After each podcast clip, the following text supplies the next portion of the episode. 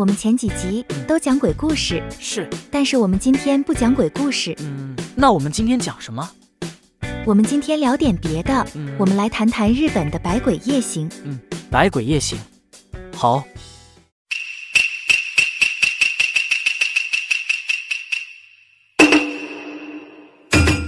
在日本的平安时代，是一个人类和妖怪共处的和平时代。嗯妖怪住的地方和人类所住的地方，其实空间上是重叠的。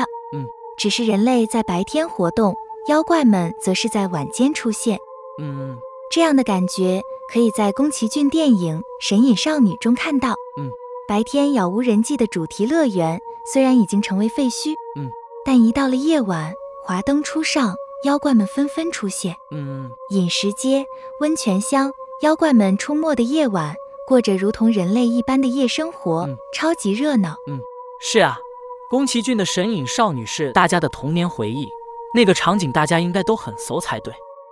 嗯嗯，那个时代里，在京都，到了夜晚来临，整条路空无一人。嗯这时候会出现许多奇形怪状的妖怪，像是我们庙会一样嗯，带着狰狞的面孔走在大路上，人称百鬼夜行。嗯有的像是破掉的茶壶、锅碗瓢盆，成群结队的在夜晚的街道游行。嗯，不小心目睹到这一幕的人，据说会遭到诅咒，而使得亲朋好友都无缘无故的死去。哈，所以百鬼夜行是不能随便看的哦。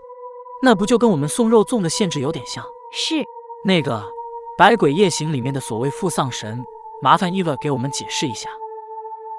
付是付出的付，嗯丧是丧家之犬的丧。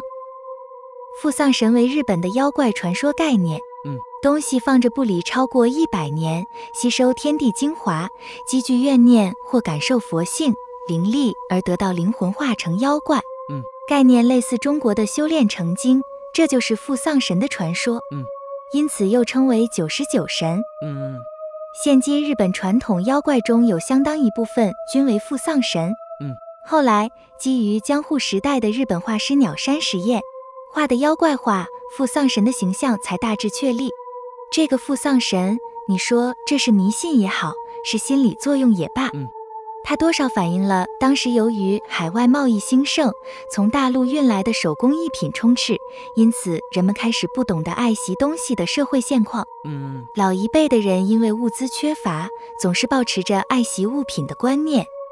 嗯，大多数人都认为百鬼夜行的现象是父丧神的杰作，一直到世挺时代，这种观念才渐渐成型。嗯如同刚刚所说的，父丧神是借由环境的阴阳变化，使器物化身成自然界的鬼魅到人间来作乱。嗯尽管人们在一开始对于父丧神感到无比的恐惧，但是不久之后，人们却将父丧神当作是一种茶余饭后消遣的话题，大大降低了原先所拥有的令人敬畏不已的神秘感。嗯，这大概是因为父丧神本身灵力也强不到哪里去的关系吧。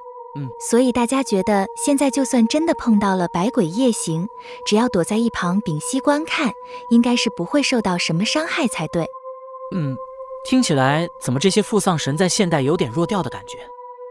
嗯，是呀。不过当时的人们很害怕看到这些妖怪们，嗯所以都紧闭门窗，安然地进入梦乡。嗯，只有那倒霉的不幸的夜归人会遇上这群妖怪的行列。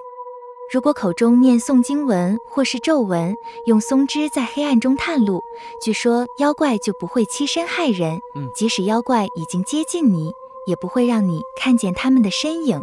嗯，不过拥有通灵能力的贵人或是少年才会看得见百鬼夜行的景象，而不致遭受到祸害。嗯，万物皆有变成妖怪的机会。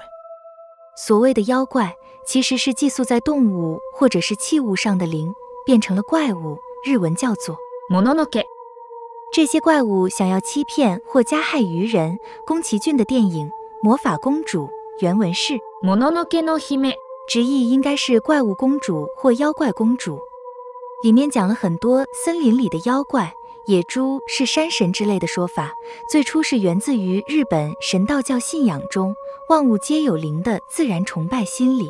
嗯，在除夕的夜晚，日本各地不管大小寺庙都会敲钟一百零八下，日本人则静坐聆听除夜之钟。 嗯， 那是为了将邪恶的鬼魅赶跑，请求神灵降福，并且赶走去年一切不顺遂的烦恼。有人称之为百八烦恼除夜钟。嗯，原因是来自佛经上说的人间有四苦以及八苦。嗯，为了消除它们，所以才会敲钟。四苦八苦分别乘上九，则四九是三十六，八九是七十二，加起来正好是一百零八，所以才会有百八烦恼的说法。嗯，原来日本过年前夕敲钟一百零八下是这样的由来。嗯真不好意思，我现在才知道。嗯嗯，是呀。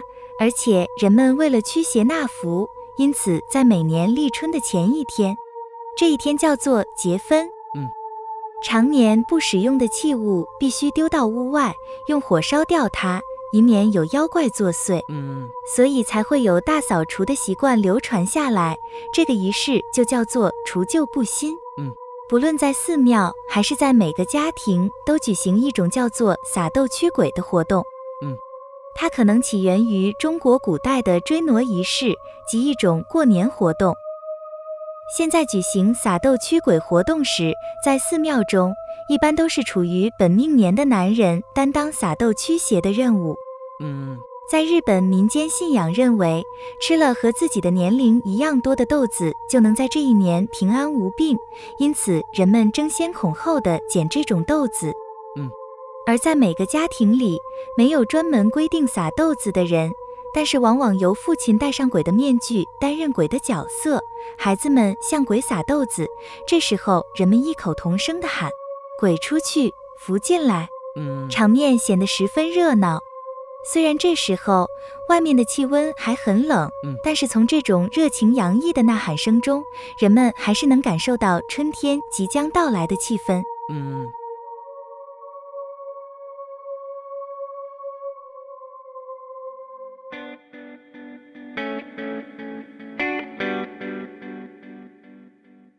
谢谢今天伊娃给大家带来这么多有趣的有关日本百鬼夜行的说法。嗯嗯，大家觉得这次的主题怎么样呢？